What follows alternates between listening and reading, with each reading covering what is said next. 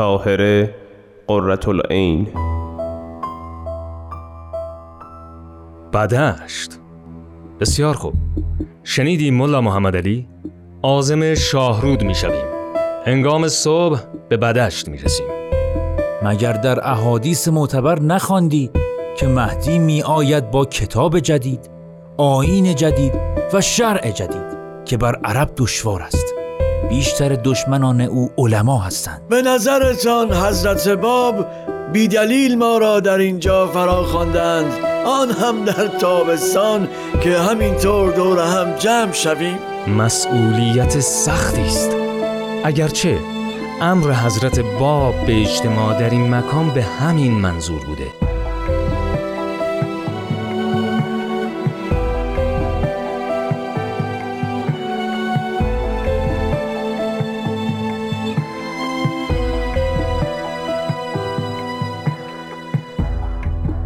قرةالعین یک هفته در باغ جنت اقامت داشتند. سپس همراه چند تن از اصحاب حضرت باب و از جمله میرزا محمد حسن فتح قزوینی عازم خراسان گردید. موسا کلیم به دستور میرزا حسین علی نوری جمیع وسایل و مخارج سفر قرةالعین و همراهان را تأمین فرمود. این سفر به خراسان پس از صدور امر حضرت باب بر عزیمت اصحابشان صورت گرفته بود که گروهی از بابیان مخلص از نقاط مختلف ایران راهی آن دیار شدند. حضرت باب که در آن زمان در قلعه ماکو زندانی بودند، همچنان توسط مؤمنین جان برکف خود اوامر الهی را ابلاغ کرده و به سراسر ایران می‌رساندند.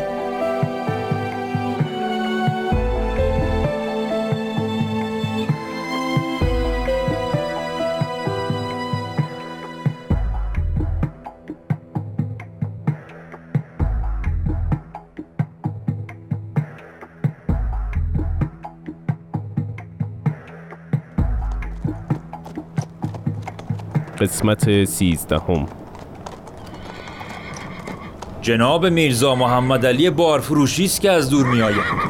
برویم به ایشان هم خبر بدهیم. سلام بر جناب میرزا محمد علی بارفروشی. چه خوب شد شما را دیدیم. سلام بر ملا محمد علی. سلام علیکم. علیکم السلام میرزا سلیمان. با این شتاب با همراهتان کجا می روید؟ خیر باشد. عازم شاهرود هستیم. جناب قرةالعین سرانجام از حبس خانگی با تدبیر میرزا حسین علی نجات پیدا کردند و با چند تن از اصحاب راهی خراسان هستند. خراسان؟ دستور چیست؟ جناب میرزا حسین علی هم به آنجا عزیمت خواهند کرد. فرمودند همگی راهی بدشت بشوید. بدشت؟ بسیار خوب. شنیدی ملا محمد علی؟ عازم شاهرود میشویم. هنگام صبح به بدشت میرسیم. خیر است انشاءالله. دیدار یاران در آن مجمع نوید امر عظیمی را می دهد. همینطور است. راه بیافتید.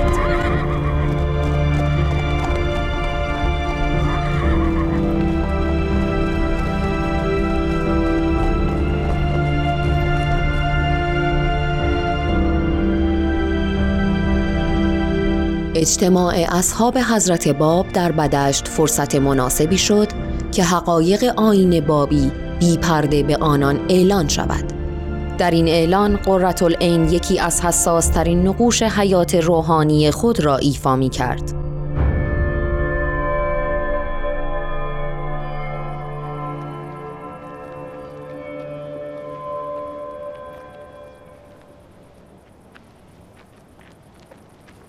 خدا را شکر بیشتر یاران را اینجا زیارت کردیم. نمیدانی از دیدن جناب میرزا حسین علی نوری چقدر خرسند و مسرور شدم. در تهران توفیق نداشتم. حال برای چه امری ما را فرا خواندند؟ بیشک فرمانی از مولای محبوبمان حضرت باب ابلاغ می‌گردد که باید جمیعاً بشنویم. مولای عزیز ما یک روز خوش پس از اعلان رسالتش ندید و مدام در حبس بود. چه کسی فکر می‌کرد که آن مهدی موعودی که هزاران سال منتظرش بودیم محبوس دست علما و امرا شود؟ مگر در احادیث معتبر نخواندی که مهدی می آید با کتاب جدید، آیین جدید و شرع جدید که بر عرب دشوار است.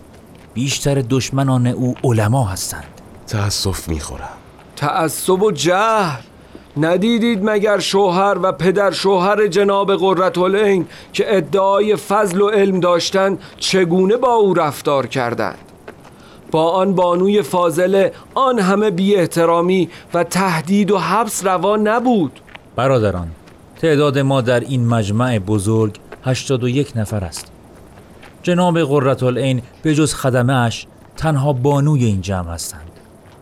میرزا عبدالله شیرازی معروف به میرزا صالح، همان که ملا تقی را مقتول ساخت، نیز همراه اصحاب دیگر اینجاست. چه جمعی برادران! حقیقتاً در هر کدام از خیمه‌های این میدان، میان این باغ‌های بهشت، نفوس را مطمئن و مسرور منتظر اوامر مولایمان می‌بینم. این چه قدرت و عشقی است که دلها را این گونه به هم پیوند. انشاءالله به مأموریتی که قرار است انجام بدهیم موفق بشویم. انشاءالله. آمین. به به، شام هم که رسید. بفرمایید برادران، این هم سهم شما. نوش جان.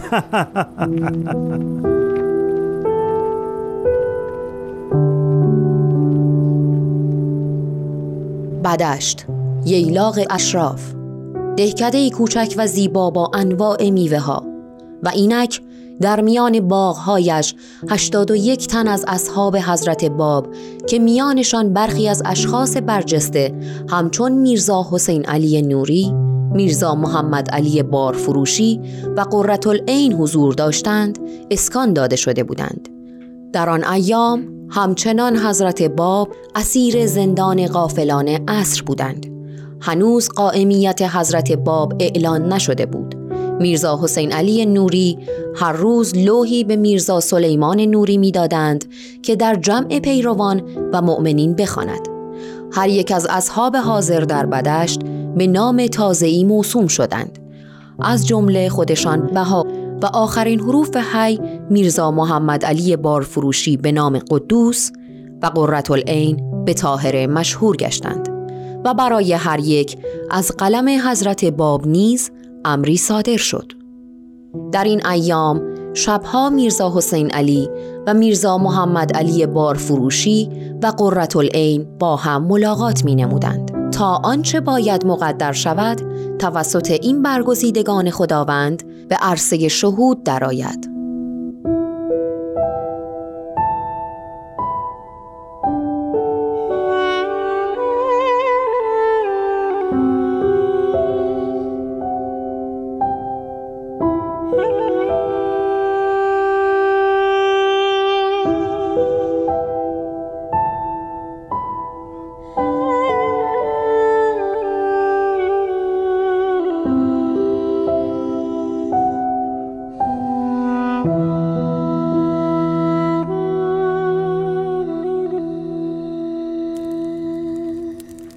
برادران، از درون می سوزم و آب می شوم.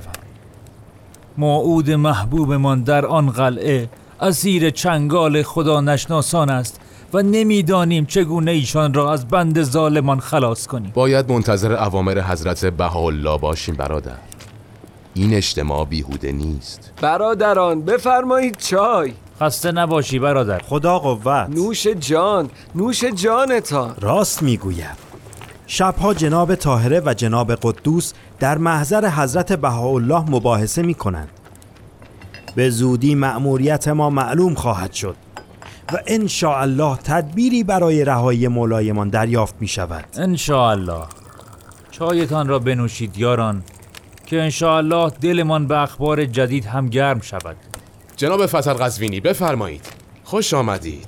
بفرمایید بنشینید. خوش باشید یاران. یا الله. بفرمایید. خوش آمدید. چای که می نوشید. نوش جان. بالاتر نوشیدم. خب احوالات چطور است؟ خدا رو شکر همه خوبی. جناب فتح قزوینی، اوضاع را چگونه می بینی؟ به نظرتان حضرت باب بی دلیل ما را در اینجا فرا خواندند، آن هم در تابستان که همینطور دور هم جمع شویم؟ درست است. من هم چشم به راه نتیجه این اجتماع هستم. عموم بابی ها و حتی گروهی از علمای اصحاب کتاب بیان فارسی و دلائل سبعه هنوز به دستشان نرسیده و حتی از محتوای آن بی اطلاع هستند. آری، من هم تنها کمی از آن را شنیدم. اینجاییم تا به کمک گفتگوها از طرف جنابان قدوس و حضرت طاهره و حضرت بها پی به امر جدید ببریم. امر جدید؟ منظورتان چیست جناب فتح قزوینی؟ خواهی فهمید برادر، همگی میفهمید. نمیدانم چرا نگران شدم. راستی این القاب از طرف چه کسی به آنها داده شده؟ میدانید؟ نمیدانم. حتی نمیدانم این تغییرات در بعضی تقالید قدیمی را چه کسی القا میکند. اما راستش را بگویم، همین که نباید اصلا مرجع تقلیدی وجود داشته باشد و هر کس باید به حکم کتاب عمل کند، به نظرم بسیار عقلانی آمد. دوستان برخیزید، به خیمه های یاران سری بزنیم و گفتگویی بکنیم. مواظب استکانها باشید. شما بروید، من اینها را جمع میکنم. بسیار خوب، پس ما میرویم.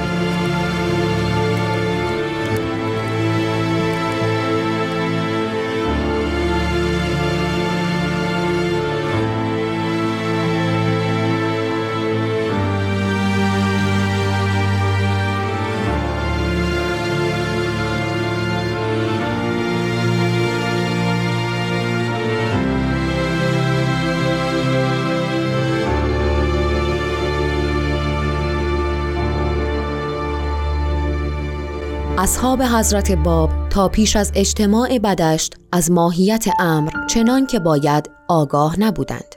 شاید علت این بود که آثار حضرت باب به قدر کفایت انتشار نیافته بود.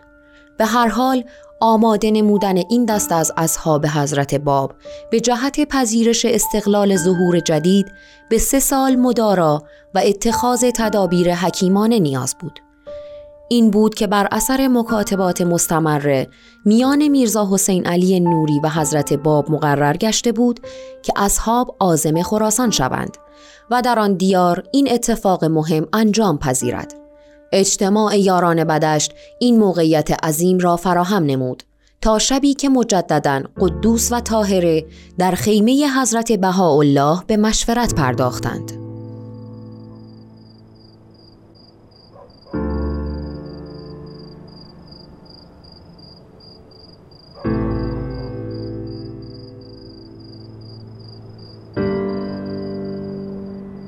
سرورم، اجازه بفرمایید استقلال آیین بابی را به اطلاع اصحاب برسانیم و حقایق آیین جدید را به آنها بفهمانیم.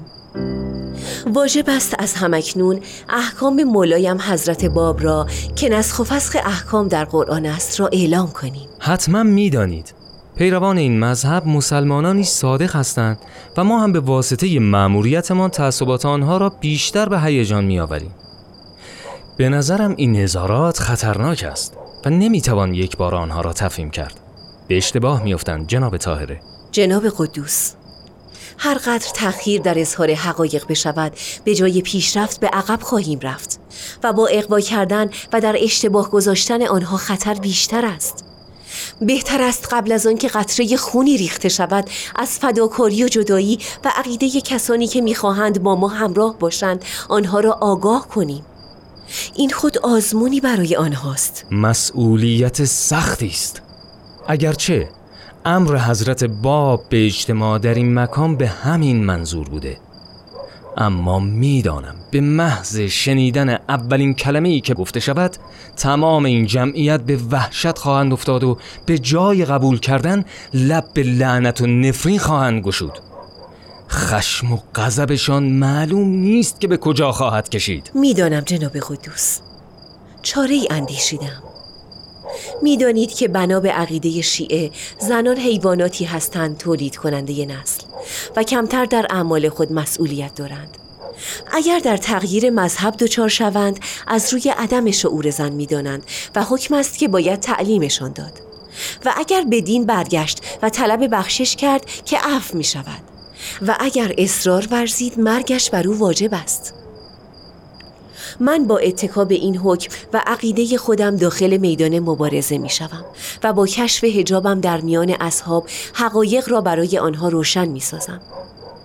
بهترین راه همین است. در آن حال اقدام بعدی چیست؟ وقتی همه مؤمنین در خیمه حضرت بها جمع شدند، من به آنجا می آیم و پرده از روی برداشته و حقایق را می گویم و ظهور امر خدا و حضرت باب و نسخ قرآن را اعلام می دارم.